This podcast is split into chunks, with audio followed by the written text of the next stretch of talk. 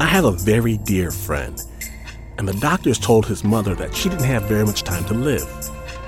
And I went to see her, and she smiled and she said she was going to fix me up something special to eat. She said, I know how you enjoy my curry. I'm going to make you the best curry you ever had.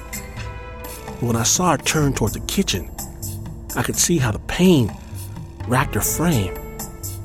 And I stood up. I'll be damned. No way, no way was this lady, this wonderful lady, cooking for me in this condition. I'm cooking for her.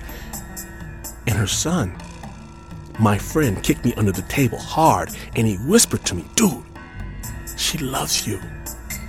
She wants to show you love while she still can. And you're going to sit there and you're going to let her do it. So I sat and held my tongue, watching as his mother struggled around the kitchen, stopping stock still sometimes, just for a moment to catch her breath.